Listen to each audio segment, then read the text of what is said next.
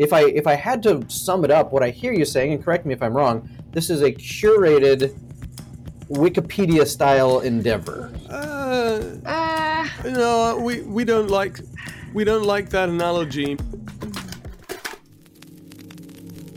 And Jesus himself said that he did not come to do away with the law. does not take us out of this world contaminated by it. This is the Adventist Pilgrimage Podcast with your hosts, Michael Campbell and Greg Howell. Hey, everybody, welcome to the Adventist Pilgrimage Podcast. I want to say thank you to all of our listeners out there who have been following along with us these last few episodes. Uh, we're, we're just chugging along here in a lot of different areas, and you'll see us kind of pop up um, in multiple locations lately. Uh, Michael's been traveling all over the place, doing some great stuff down there in Aurora, which I honestly wish I could have been a part of. But I'm uh, jumping back in here with everything, and today we've got a Gotta make sure you're there for next time. I know. Greg. Plan it, plan it out so it fits around my high school schedule. You know, right? Yeah, and, and get David and Dragoslava out there too. I think we could. We could totally make some more connections. You guys had some fantastic stuff you found down there. So today uh, we are interviewing and talking with and just chit chatting with a, a couple who have been working really strong in a lot of this uh, Adventist history area, especially in terms of the encyclopedia. So, Michael, would you mind introducing a little bit and just letting everybody know who we're talking with today? Absolutely. It's my pleasure to introduce uh, two people I consider friends, but uh, let me tell you uh, who they are. First is uh, David Trim. He's the director of the Archive Statistics and Research at the General Conference of Seventh day Adventists. And uh, he comes uh, very well qualified with a, a background in academia, in early modern studies, and he's been a professor. Uh, in addition to his role uh, leading at the General Conference um, archive statistics and research. And one of the, I think, one of the most exciting projects that uh, David is leading is this new encyclopedia of Seventh day Adventism. So, this is a major new uh, thrust uh, historiographically in the, in the Seventh day Adventist Church. So, I'm excited to, to have him here. Uh, I could give a long list of his academic qualifications. I think I have almost a like half a bookshelf of, of, publications that have your name somewhere on there, uh, Dr. Trim. And uh, and then we also have uh, Dragoslava Santrak, who is the uh, managing editor of the encyclopedia, and uh, she also comes eminently qualified. She has a doctoral degree, and uh, I've gotten to know her working on various encyclopedia articles over the last couple of years, and have grown to deeply admire her personal touch and making sure and striving always for excellence. So, in addition to her own personal scholarship, in creating a tool, a resource for the church. So, she's kind of the point person, I think, on the project. And so, again, both of them have quite a long list of publications and are very well qualified as as scholars. And here they are uh, collaborating two key individuals in leading this new encyclopedia project, which we have a chance to engage with them, and hopefully our listeners can learn a little bit more about, so that they can uh, grow to appreciate uh, probably one of the probably the, one of the most significant uh, historiographical um, projects for advancing Adventist studies uh, in quite some time. So, welcome, David and Dragoslava. Thank you very much for having us. It's a pleasure to be with you. thank you. Each of you have your own academic interests and pursuits. Um, I know, David, for example, you've done a lot of work in military history and in the early modern period and stuff like that, and obviously teaching. But um, I'd like to start with you, and then Dragoslava. Tell us a little bit about your own personal journey in becoming interested in Adventist history, Adventist studies. Um, obviously, uh, with your backgrounds, you have many different uh, qualifications and interests. But tell us how you ended up going into this this field. Um, tell us a little bit about your own journey. Well, I'm an historian um, and knew from a, a, fairly young age that I wanted to be an historian. Um, and naturally, I'm therefore interested in the history of my church. I'm a Seventh day Adventist. I'm interested in history, so I'm interested in the history of the Adventist church. Um, I wasn't initially interested in it professionally. Uh, but I always was interested in it, even from being a teenager and reading about Adventist history, um, and read moderately widely as a teenager, and then at uh, when I was a student at Newbold College in England. Um, professionally, my interest was in the early modern period, that's the 16th and 17th centuries. Um, but I was appointed to teach at my alma mater, Newbold College, and it's a small college, and so one teaches outside of one's area, and so I I was not actually the scheduled teacher for the Adventist history course. That was a a colleague, but uh, I was asked to become involved, and so I several times um, would I mean I would regularly do guest lectures for that class each semester, um, and also what just after I joined the faculty at Newbold, it was the 125th anniversary of J.N. Andrews' arrival in um, in Europe as the first official Adventist missionary. So it was the effectively the 125th anniversary of the church in Europe. So I organized a, a major conference. It gave rise to three separate volumes of proceedings. Um, and that was looking at Adventist history in a, the wider context of European history relating to religious minorities. But obviously, there were quite a lot of papers involved in Adventist history there. And one of the three volumes which I co edited with Daniel Heinz, who's at Friedensau Adventist University in Germany, was on Adventist history. So I, I had this interest in Adventist history. It became something, a, a minor sort of secondary field in my professional academic interests. Uh, and then I was appointed to be director of archives, statistics, and research for the World Church. And obviously, it then became my, for the last 12 years, my primary uh, field with early modern, still something I'm interested in and write on, but now that's become the secondary interest. Interesting and uh, fascinating story. You know, I think that's a part of all of our journeys that things ebb and flow and change uh, with, yeah. with the contours of life. And and Dragoslava, I'm trying to remember. I, um, my recollection is Old Testament is your field, right? Uh, Northwest yes. University in the UK. Yeah. Is that do I do I remember that correctly? That's that's right. And unlike David, I I uh, I'm not a historian, at least not professionally. And uh, but I joined the ESDA project as an editor, as someone who has been doing uh, editorial work uh, uh, most of my professional life, in addition to uh, teaching Old Testament. And prior to coming to ASTR and assuming this role of managing editor of the encyclopedia, I was helping the General Conference Biblical Research Institute as associate editor of the Seventh day Adventist International Biblical uh, Theological Dictionary. And uh, in the past, as I mentioned, I also was working uh, um, on various uh, projects as an editor. But um, I have to say that it's very hard to be a passionate seven day Adventist and, and not be interested in the history That's of right. your church. And I had this honor and privilege to work with my husband in uh, four different world divisions of our church in uh, TED and EUD and uh, Inter American Division and North American Division. So just seeing our church globally. Mm and uh, knowing so many of our people, it makes you wonder and thirst for knowing more about your church you serve and you and perhaps, love. Perhaps so, you could uh, just add, Dragoslava, what TED and EUD stand for, since not all of our listeners are aware of church jargon. Yes, yes. Both of these uh, world divisions are in Europe the Trans European Division and the Inter European Division, covering different European countries. Uh, but all these countries and territories have different uh, cultures, have different Adventist mm. cultures. And uh, uh and uh, getting to know all of this and all of them and to serve, it really made me passionate about knowing more about the roots of our church and also sharing that knowledge with others. I think it's really important for us as a church to know our roots, to know our history, so we can move forward confidently yeah, yeah. and uh, faithfully. And as I recall, I, am trying to remember on your um, bi- biography or whatever, but I think Trinidad, right? Trinidad, the college, South Caribbean, yes. and then Belgrade. Yes, uh, the University of mm-hmm. Southern Caribbean. So, yes, I started first teaching at uh, Belgrade Theological Seminary, and then my husband and I we taught for over five years at the University of Southern Caribbean.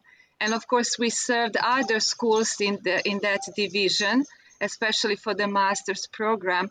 And then uh, moving to the United States, we taught at Washington Adventist University. So you guys are just, yes. both of you are dyed in the wool academics. You're scholars who love using your craft to benefit the church. So let's talk about the encyclopedia. You know, what is the encyclopedia for someone that's listening, tuning in for the first time? Say, you know, I really like Adventist history, and and uh, but I, I, don't know anything about it. Just give us that elevator pitch. Um, what is the encyclopedia, and describe a little bit about each of your roles in the project.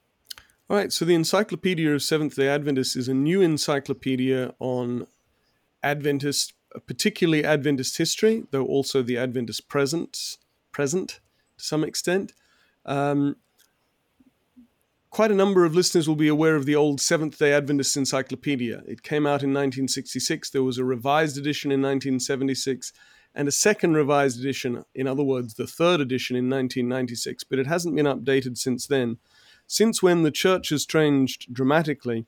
And also, what happened in 1976 and 96 was chiefly that new articles were added there was almost no revision of any existing articles, which means all the articles written in the early 60s still bear the stamp of that hallmark of, of, of that era. They still bear the stamp of that era, which is a radically different era to today. I mean, it, it, it at the time, the church was still reflecting the old era of imperialism and, and empires. Uh, and we could talk more about how that was so.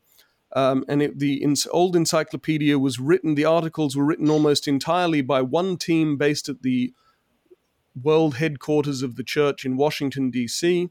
Uh, almost all Americans, one British man as well. Um, so it really reflected a Western point of view. Now, other cultural points of view were um, reflected in 1976 and even more in 1996 but um, the encyclopedia still really reflected an era that was gone, uh, uh, a period that is is firmly in the past, both for the world at large and for the church.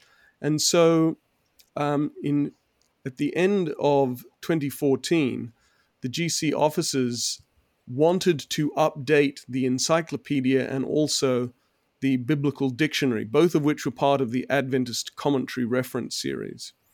Um, and so they decided that the encyclopedia was mostly about history, so they would entask it, entrust it rather, and task it to the Office of Archives, Statistics, and Research. Whereas the biblical dictionary was chiefly, obviously, biblical, so they'd assign it to the Biblical Research Institute.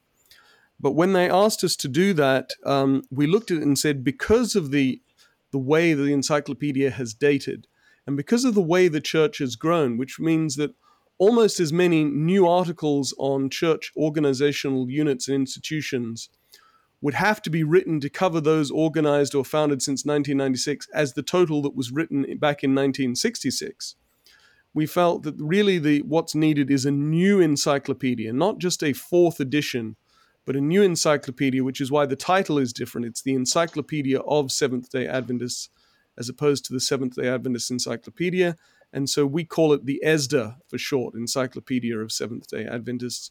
And it is an attempt to accurately, um, truthfully, but faith affirmingly relate the history of the church and its, uh, its organizational units, its institutions, its ministries, and above all, its people.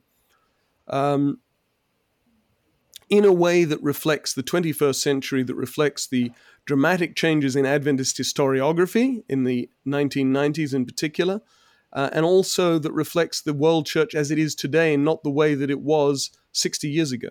And I'm I'm seeing Michael asked about our roles in the project. I'm the the editor of the encyclopedia, and as Michael mentioned, Dr. Santrak is the managing editor.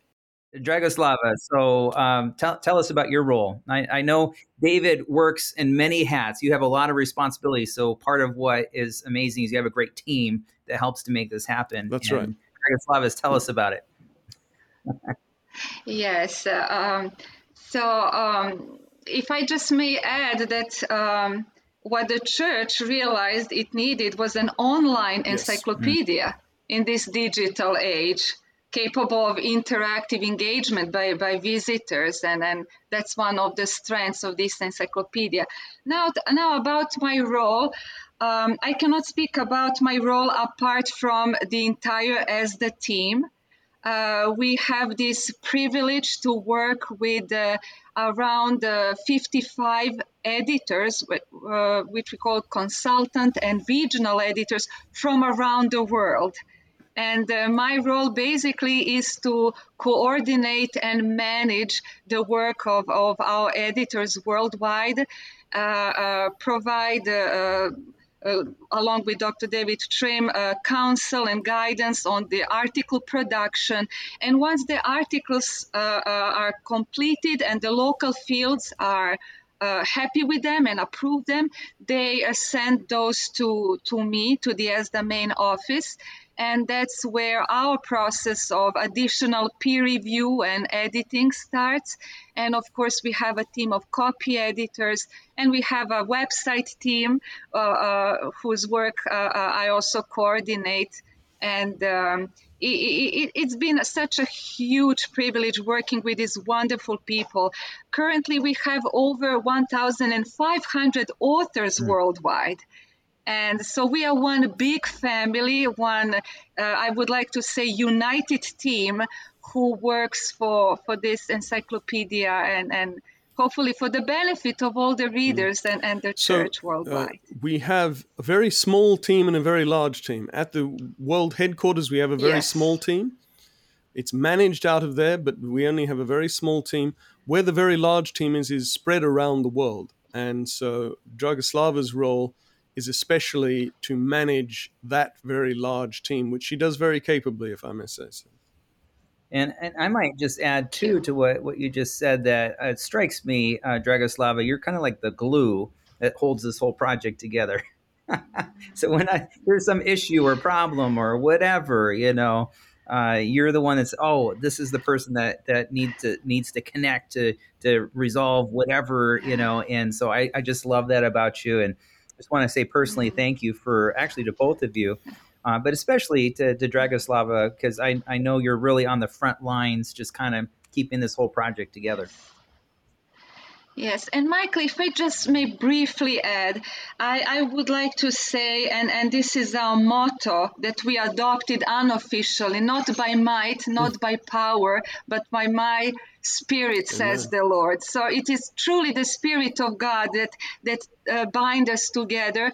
And I would like to to uh, also say that we are a praying yes. team. Mm-hmm we we pray together. Although we are worldwide and in different time zones we do pray together and that means a lot. And i believe that's the the strength that drives this this project forward. Nice. I i, I gotta say guys i appreciate the work that you guys are putting into this. It's it's a massive undertaking. Um, and i know yes. part of my own part of my own background and story is uh, my my earliest interest in Adventist history and I would even say biblical archaeology came from those early editions of the the Bible Dictionary and the Adventist Encyclopedia. I mean, that, that's mm-hmm. what I had access to, and it, it, kicked me off in a lot of ways. Knowing that you're an unusual young person reading the encyclopedia, I know, and I get made fun of a lot in my friend circles. And my wife and looks at me and says, "You're still that. Why? Why do you? Why do you talk in the past tense?" Um, re- realistically, when you're looking at the the complexity of this kind of a project, um, in my, in my mm-hmm. mind, what I hear is we're taking the Adventist Encyclopedia and we are we are pushing it into the digital age. It is online. It is no longer this bound volume in some library or back room of the church. What kind of complexities are you running into that really either frustrate you or just challenge you to think outside of you know the traditional publishing boxes, um, but also in, in in terms of how to how do we make this information as as appealing and as you know accessible to people as possible? What kind of challenges are you running into on that? So the, the challenges and the complexities are partly just how many different moving parts there are.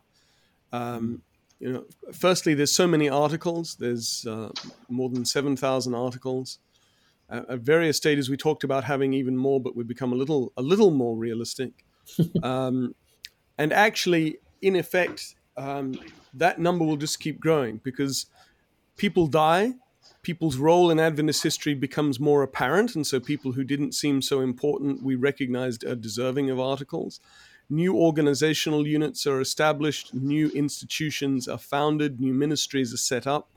So actually, the number will only grow. Um, but so, firstly, there's the there's just the sheer number of articles.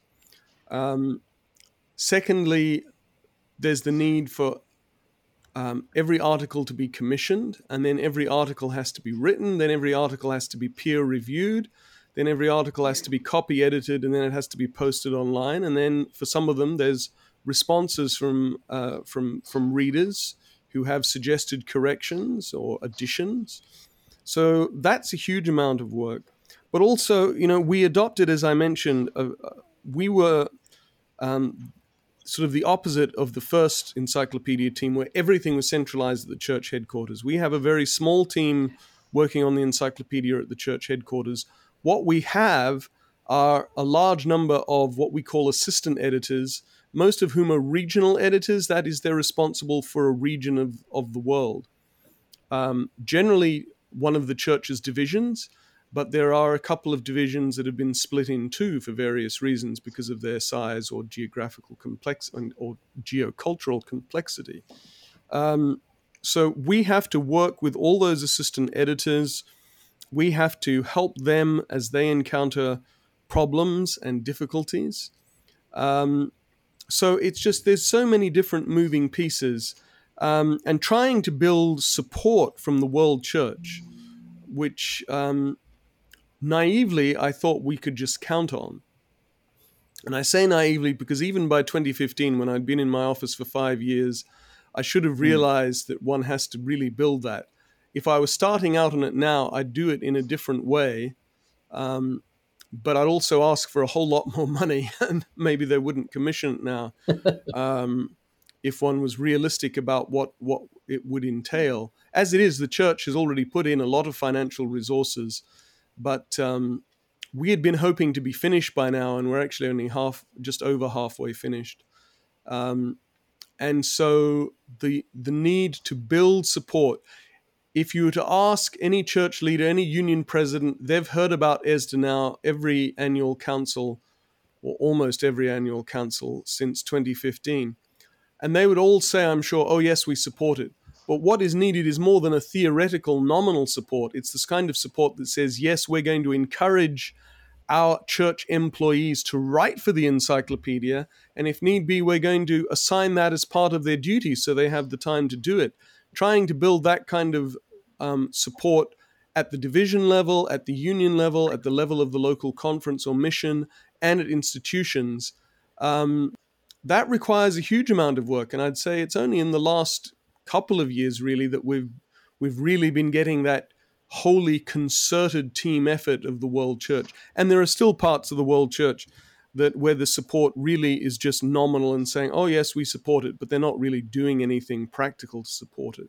So those are the some of the challenges and complexities and some of the frustrations. Hmm. and and uh, for me personally um, we we do insist and, and i believe we'll continue to insist until the end on having local mm-hmm. authors write about the history of their territories uh, as i mentioned currently we have over uh, 1500 authors and the numbers are rising now you can imagine the challenge coming from the variety of authors, different writing styles, different understanding of research, uh, uh, uh the methods and and the and the related things. And honestly, my personal fear has always been will our audience uh, appreciate what we are trying to do this diversity that we try uh, uh, local flavors that we uh, are trying to bring with the encyclopedia uh, will our readers appreciate that and perhaps forgive us for some shortcomings they may see, especially from a Western perspective on how uh, historical articles are written or should be written? Uh, but um, yes, my, my, my biggest uh, fear is uh, whether the, the audience will learn to appreciate uh, this, this plurality of voices we have in the encyclopedia, the way we learn to appreciate yeah. it. Uh, I, I, hope that transmits. I, I, I hope so work. because honestly, to me, there's a sense of of uh, not just authenticity, but there's a sense of of community that comes through knowing if I'm reading an article about the history of you know this church in Uganda, it's written by people on the ground who perhaps knew the people that are in the article, you know, or whatever. Like I would say that as as time goes on, the value of the encyclopedia should grow with that knowledge, um, and that should be one of the major highlights. You know, if I if I had to sum it up, what I hear you saying, and correct me if I'm wrong, this is a curated Wikipedia style endeavor. Uh, Uh, no, we we don't like we don't like that analogy because obviously Wikipedia there's no quality assurance. I mean, there's there's crowd ass- control, as it were. There's but you know the wisdom of crowds is a very fickle thing and is very patchy. Um, and you you know anyone who's used Wikipedia a lot knows that there are some articles that clearly have been edited by um, by people and they're very accurate. Mhm. And there are others that represent, especially for certain countries, that represent deeply biased, even without being an expert. You know, if you're an historian, you can tell this is a deeply biased source and nobody has bothered to edit it. And then, of course, famously, there are some Wikipedia articles that engage, in which people engage in editing wars to try and make it reflect one side or another. So we don't like the, I I would reject the, the comparison with Wikipedia. Um, uh, because of that lack of quality assurance. yes, I totally agree. Whereas we have, not only do we have local experts as editors, um, but we do have peer reviewing, and then we also have a church editorial process that, for certain articles of on certain subjects, church leaders also review them to to make sure that they're not uh, destructive when it comes to the to the church. We we want just to be clear, every article has to be truthful and factual. And we're not hiding things, and I could give you examples of, of things that we've addressed that uh, that some might wish we had kept quiet. But I mean, it's it, it so it's not a matter of of censoring things and leaving things out, but it's a matter of how you write about things. You can do things, you can write about things in a deliberately critical, destructive way, or you can write about them in a faith affirming way. And so we want to be, and I think we are being truthful and accurate and factual, but at the same time, we're also being faith affirming, or at least not um, faith, not not solvent of faith. Give a, just a quick example. You know, uh, Wikipedia, uh, the article in William Miller some years ago, it had William Miller becoming a Mormon. And so then I changed it back. And then the next day, William Miller was a Mormon again. And then I changed it back again. Third time, he became a Mormon yet again. And this Wow. time I went and found the tract against Mormonism and some articles against Mormonism just to kind of put that in there and alert the editors that there's some kind of weird thing going on here. Um, Yeah. No offense to some overly zealous, you know, uh, person that was out there. It obviously doesn't reflect. Uh, I have many good friends that are are uh, Latter Day Saint uh, scholars, but but here you have a, just a good example of that. And but but I think what uh, Greg is getting after is, I mean, I just put out an encyclopedia article on on William Hyde, who had this uh, hymn that he wrote, Yes. and uh, you know, I I really worked hard on that. I had written the article on that for the Ellen White Encyclopedia, so I, I just was re-going through the research, put it out there, and then someone found the tune. And even though here I had thought I'd done all this work uh, to try to, to get the best sources, uh, someone alerts me and says, "Hey, you missed something. Here's something extra that someone has found." Was able to add that in, give proper credit to that individual, and uh, and I think that dynamic process is what makes this really quite amazing because it doesn't have to be static. If if Yes. there's good information, those articles can be updated. You don't have to print ten volumes to Right. And and we've done that. We have updated. Uh, we've already made corrections. Sometimes the corrections are minor. They're a misplaced comma or semicolon. Other times the corrections are more substantial. Other times it's additions. Um, you know, think other things that people say. Well, perhaps this is significant in the person's life. So we've already edited more. I mean, I don't think Slava that you have a, a count. I don't think we could say how many articles. I stopped counting, yes. Yeah. But interestingly, that Michael mentioned his uh, article on Hyde. Uh, we published it and then after maybe 10 days we uh, update it with new information. So that's the beauty of the online encyclopedia. Well, and that one's a good example because it shows people were mm-hmm. reading the article. Obviously yes. we don't know how many people are, are reading. We know how many visitors we get to the website and that number has been increasing. It was around 24000 um, 12 months ago and now it's up to nearly 40000 so that's satisfying that the numbers are going up um, per, but we'd per, still like more people per month, or David, how, what, per month. Give us that perspective per, month. Per okay. month. Right. You know, we'd like we'd like more people to be using it, but you know, coming back to um, the peer review issue, we could have more articles if we didn't have the peer review, because sometimes oh, yes. the the publication of articles gets delayed because people are struggling to find peer reviewers. And indeed, if any of the your people listening are thinking, well, I don't want to write an article, but if you have any scholarly expertise, we're looking for volunteers to do the peer reviewing. Um, and also, there are authors, you know, many of our authors, um, because there's so many of them, and because we're using local people, many of them have not written in an academic or scholarly way before. And so they're not accustomed to having a peer reviewer say, maybe you could improve this, that, or maybe there's a problem here. So there are some articles that get submitted, and as the author just feels, oh, I'm done with it. And then they get back the, uh, the the feedback from the peer reviewers, and it takes them a while to respond. So we we could have a significant number of more articles, but we've held firm on the need for peer review.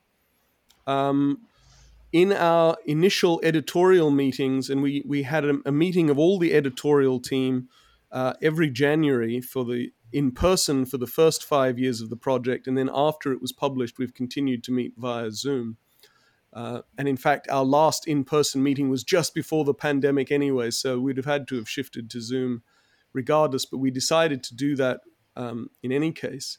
Um, but, you know, this was something we debated at our annual editorial meetings, but we all agreed in the end you've got to hold firm on peer review because that's what is the guarantee of quality. And I think I think that's like you said the, the biggest reason Wikipedia is a bad example here because if you don't have quality, you just got everybody's opinion and it's all just across the board. There's no professionals. There's no there's no knowledge. Right. It's, it's, it's whatever you want. And I think that's great. I think you converted Greg here. Does how exactly? I, I heard you mention that that this there's an end point. You know that some at some point you'll be finished, but at the same time, I hear there's updates and and, and there's, there's people yeah. saying, "Oh, hey, wait, this is this needs to be added." Are you ever really done, or is there someone no. going to be in the background, like moderating this as it goes? It's a good question. No, the project, and, and I try not to dwell on this because it's it, if you think about it in a certain way, it's just discouraging. The project will never be finished. um, you know, we had hoped that by the, by the time we launched the website, we would have all of the original articles that we'd commissioned done. And gradually that became apparent that that wasn't going to happen. Um, but that's part of the beauty of, of, of launching online. You know, if you look at the Ellen G. White Encyclopedia, which Michael was a, uh, an important contributor to, an important part of that process, it took a while because they had to wait for everything to come in. We didn't have to wait for every article to be finished. We were able to launch the website as we said we would on July 1st, 2020 um, with the articles that we had, which was still 2,500. I mean, it was not a small, it was not a small number. Um, and we've continued to add as we've continued to add new articles as well as doing the updating and revising work that we, we were just talking about. Um, the the thing is, nobody is in the encyclopedia who is still alive. You have to be dead to have a biography, and there are reasons for that. Um, but you know, one of the examples I used to give when I would talk to people about the encyclopedia, say five years ago, is to say, well, if former GC president um, Robert Folkenberg were to die, we would have to add an article on him. If Desmond Ford, the famous the- or infamous theological controversialist, was to die, we'd have to have an article on him. Well, as it happens, both have died.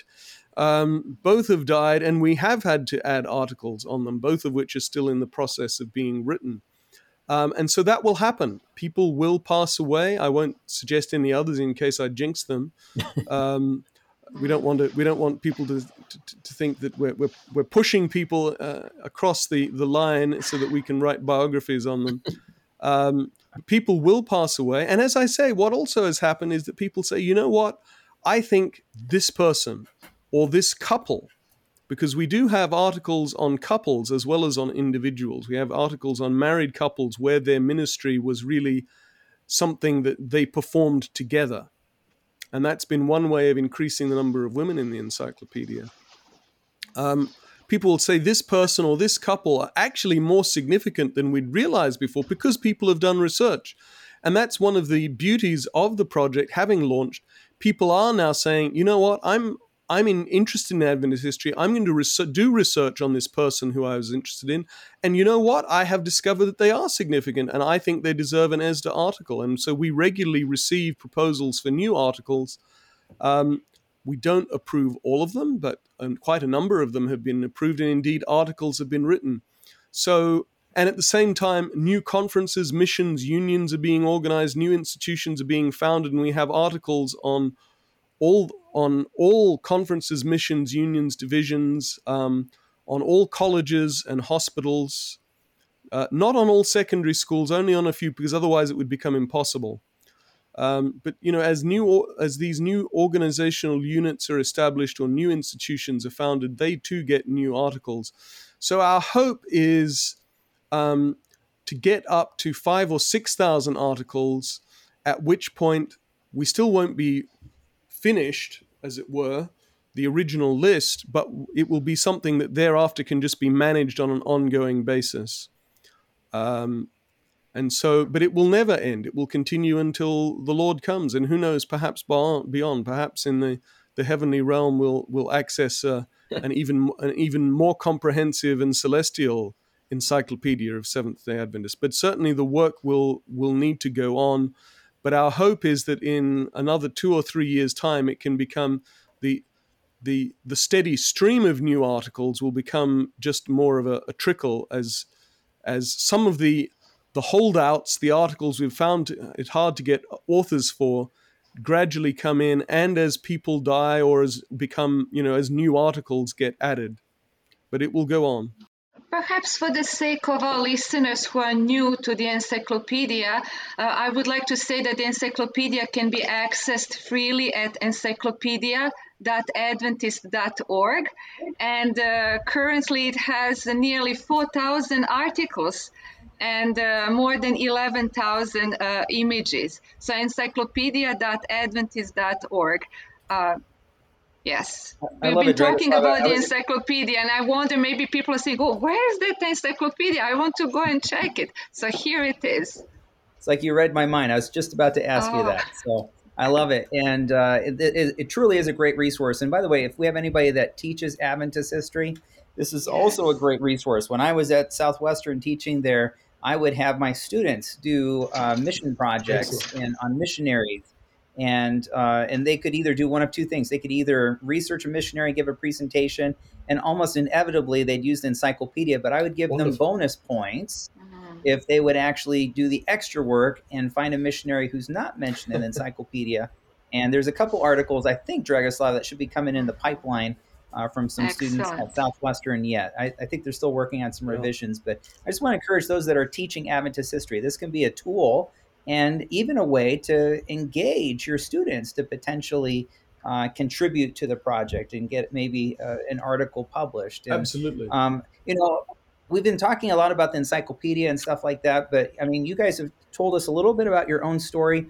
Uh, just for a moment, has there been something? Obviously, you ha- have a wide swath of Adventist history and interest, and uh, but but is there something that you know an article came through and you're just like i had no idea. That's amazing. Some new historical discovery that surprised you or that um, maybe uh, challenged you in some good way. I'm just kind of curious because th- that's a lot of articles now and um, i'm just curious if anything uh, kind of struck you that uh, you, you found that really stood out and, and, and that you found helpful. Uh, Yes, I mean, every article uh, has a unique, uh, motivating, inspiring story.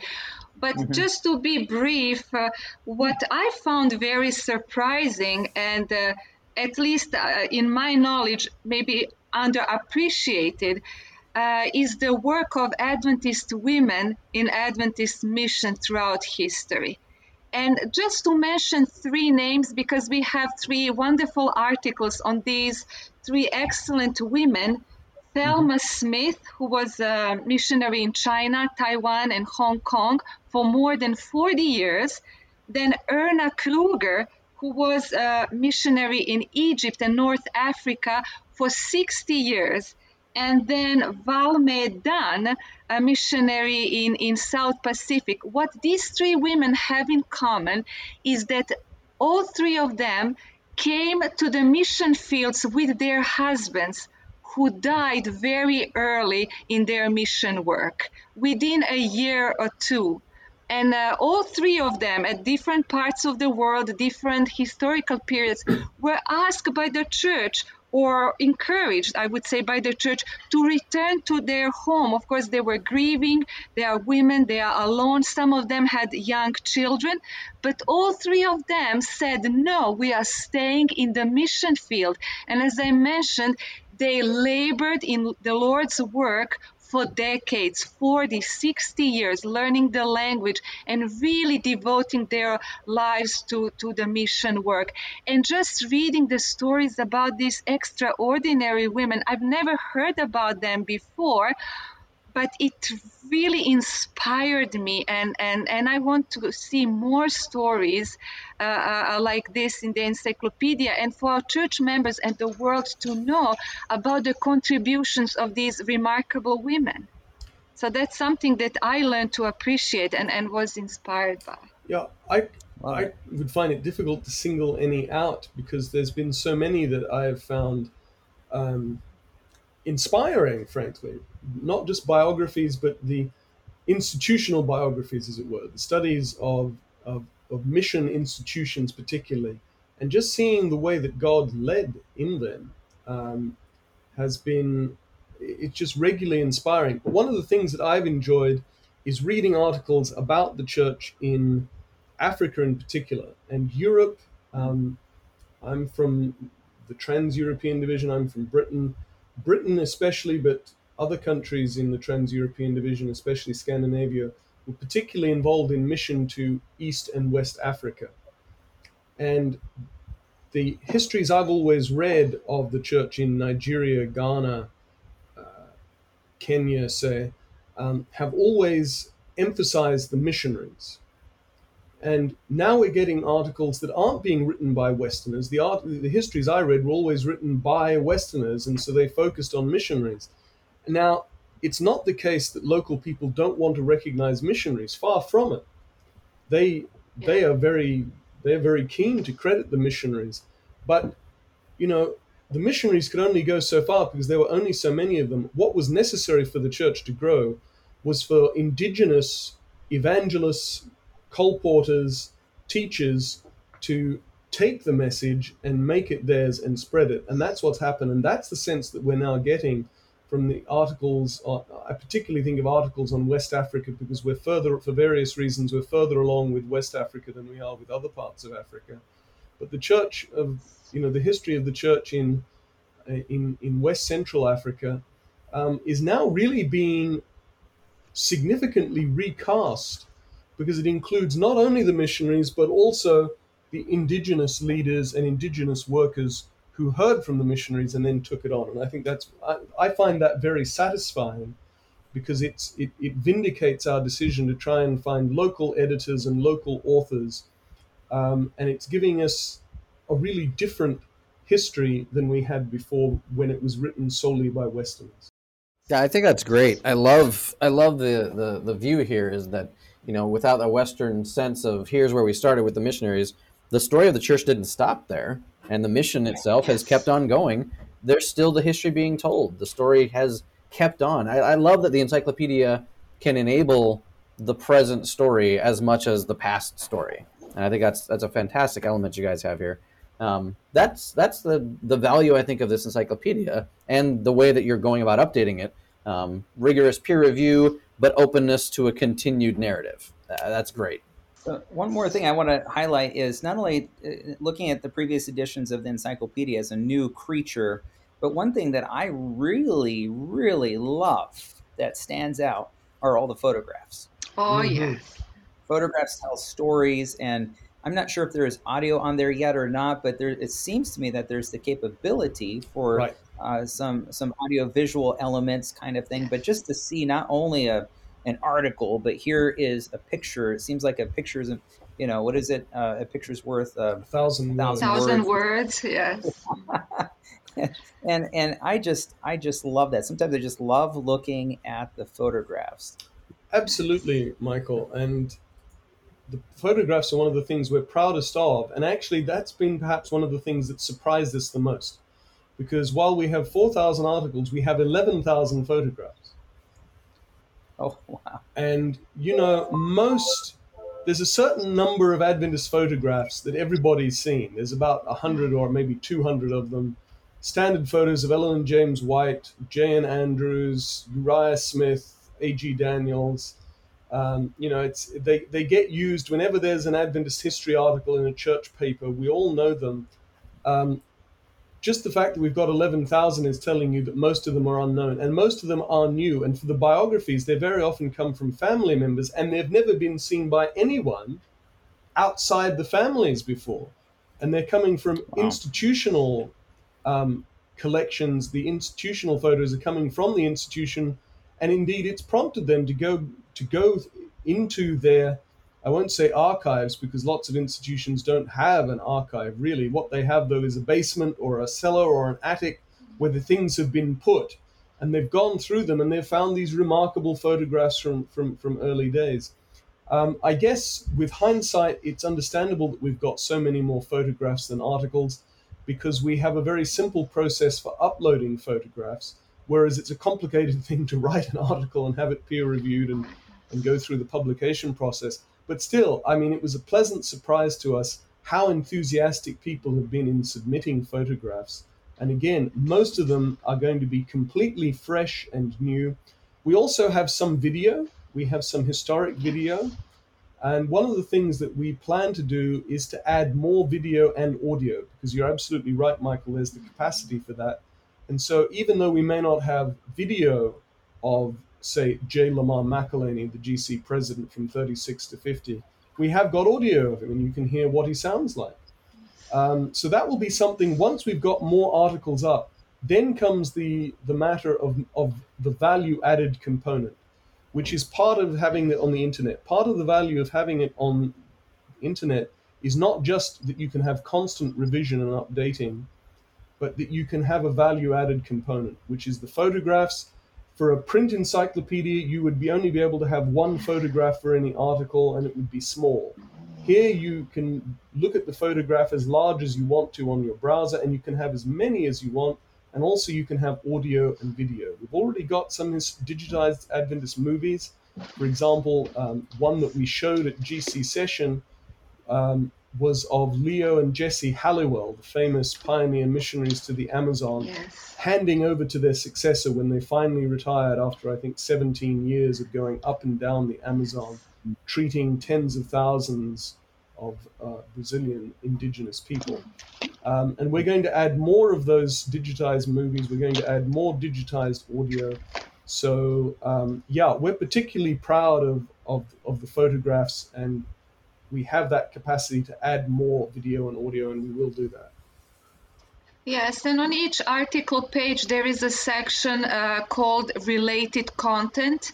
And for a number of articles, we've been able to upload uh, uh, useful materials such as PDF books, uh, uh, scanned letters, and other documents that may interest uh, people and who want to, to research more. And, but yes, the, the capacity is there, and we've been working on it. And in a couple of cases, people have written, have done amazing research and have written an article that is much longer than, than is appropriate Yes. for, for the person. So what we've done is say, well, boil this down because we don't we don't want an article of fifty thousand words on a relatively minor figure when we've only got say five thousand words on a significant GC president. There has to be some kind of comparability, and that was one of the problems of the old encyclopedia. You had a short paragraph on A.G. Daniells and W.H. Spicer, and several pages on Hazen Foss. Now, who's Hazen Foss? Why does he matter? He was the person who received a call to be a prophet before Ellen White and turned it down. So he's chiefly remarkable for doing nothing. And yet there's an article there of a couple of pages when there's almost nothing on two of the most significant figures in Adventist history. Any rate, what we do with the in, in a couple of places with the related content, where somebody has written a much longer paper that's heavily footnoted, we say put it there, do a short version of the article for the encyclopedia, but we can make the full long version available on the related content, and we've done that. So that's another example of the value added aspect. Love it. Well, not only, uh, Dragoslav, have you mentioned the website, so encyclopedia.adventist.org. Just got to kind of throw that back out there. But someone Thank may you. be listening, and I know, uh, David, you said peer review, but maybe someone's saying, you know, I actually really am very interested. I did a term paper in college on such and such a person or whatever, and and I would love to actually just kind of contribute or work on an article. Uh, what would be a next step uh, for someone to kind of reach out?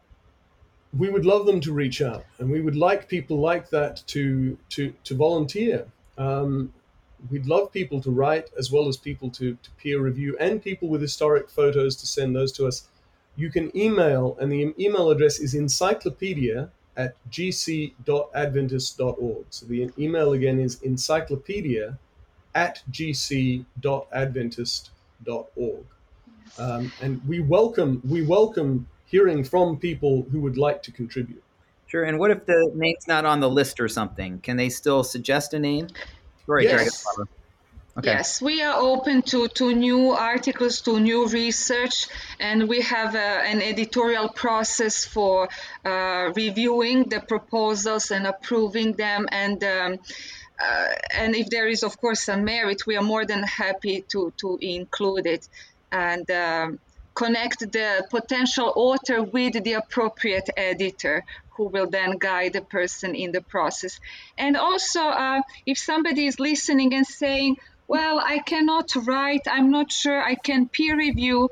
However, I know another language, a language other than English, and uh, I can translate articles for the encyclopedia. We've been very uh, happy that uh, uh, we started this process and we have nearly 400 articles in Portuguese on, on the website and uh, several tens of articles in Spanish. We have a few articles in Russian and Korean.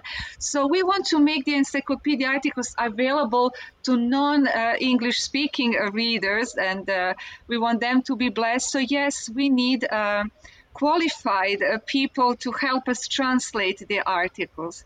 So if that's where you can help, we are more than happy to hear from you. Yeah. Brilliant. And just in, in case people are thinking, well, I'd like to write, but I've, I, I don't know if I could, we have guides. We have yes. separate guides on how to write a biography, how to write about an institution, how to write about an organization, how to write about a ministry or a publication. Um, and what you said earlier, Michael, we would love to have more of students writing for publication. And so if you are teaching um, Adventist history, and you would like to give your students the possibility of being published, again, email encyclopedia at gc.adventist.org. We can send you a digital pack of, say, 10 articles that need to be written. And we don't guarantee that the students will be published, but we can say the best articles will be submitted and we'll look at them. And it may be that in the end, the students try to write an encyclopedia article, and maybe none of them in the class succeed, but they'll all have written their term papers, they'll all have gotten a grade. But it may be that several of them will be good enough to make it, and that's already happened. We've already had a few teachers do this, and students have come through, and their articles have been accepted, and there are articles on the website now that were written by students as their term papers for their class in Adventist history or Adventist heritage. Well, I love it. Um, you know, one of the things I like to do is just kind of leave it open. You know, we've asked you guys some questions, but you've been working in this project. I can tell it's your passion and joy, and what a, a blessing this is, both to scholarship and then to constructively help to tell the story of our church. And but I'd like to just leave it open at the end. Maybe there's something we didn't ask you, but you want to just kind of highlight before we wrap up our time. Well, maybe I can say this. Please do visit encyclopedia.adventist.org. Um, we've heard back from people reading the articles and using them in their de- personal devotionals, in preaching, Uh, why not base a sermon on an ESDA story, on real stories, and inspire your congregation and, and show them how God cares for his people in more recent times? Uh, of course, use the encyclopedia articles to research about your church and also tell other people about God's wonderful leading of, of, of His church in these uh, last days. Um, use the encyclopedia articles for children's stories and youth programs. You'll be surprised how our young people are uh, excited to hear these stories and see these photographs and uh, realize the richness of the roots uh, our, our church has and, and to even uh, hear the names in their local language. You know, we all know about the 19th century pioneers, but to hear the names that are from modern time and, and realize that maybe in my neighboring city there was a missionary or, or, or a person, maybe even in my local church, it can uh, build the church together, tie the, the young and old together, and maybe inspire them to start writing and researching the history of their local church and that's something that Dr. Trim uh, can speak more about. This is something that we also would like to see encyclopedia do for the local people, where young people will interview the elders and uh, capture these stories that can be forgotten. Some of them uh, and probably will not be part of the encyclopedia, but they are the heritage of the local church and something that can inspire generations yeah. to come we would like to think that this would inspire a, a, an efflorescence of Adventist history in general. And I, I know from have, from when I taught at Newbold and worked with various local churches, to write the history of a local church is often an inspiring thing for that local congregation, and it can really help them. But here's the one thing I'd like your listeners to take away, Michael, which is in the word encyclopedia can be off-putting to some people because it sounds dry as dust um, very factually heavy and, and not very interesting. Um, as Slava has been saying, actually, it's the opposite. This encyclopedia is factually rich, it's truthful and it's accurate, but it's also full of amazing stories. So people shouldn't be put off by that big word encyclopedia. This is a resource for being inspired about the church. Love it. Well, you know, it's it's a project that's going to continue to evolve and be a blessing. Uh, and I love to hear just a little inside scoop of the complexity of a project. I've I've seen just a little bit of that, and and it's a great privilege. And uh, but I just want to thank you both again, and any of our uh, the encyclopedia sub editors and various contributors who who might happen to tune in. Thank you for going above and beyond mm-hmm. to help make this an incredible incredible resource for our church. Thank you for having us. Yes. Yes, thank you for having us, Michael and Greg. It's been good to be on with you. Hey, it's a privilege. You know, one of the things I love about this podcast is we were able to kind of take these deep dives and uh, and take a look at various aspects of, of our Adventist past. So, Greg, take it away. All right. No, thank you for uh, your chance to give us a little bit more of your own passion, your own experience. And listeners, also thank you for joining us again this month, looking for uh, just whatever nuggets we can find out there in Adventist history. That is the kind of stuff we want to bring to you folks. So get here next week, uh, next month, actually. We've got a couple more plans for some directions to go. Um, we're going to kind of surprise you on a few of those, though. I don't want to preempt that too much, but thank you for listening with us. Have a great day. Himself said that he did not come to do away with the law. He will not take us out of this world if he does not want us to be contaminated by it.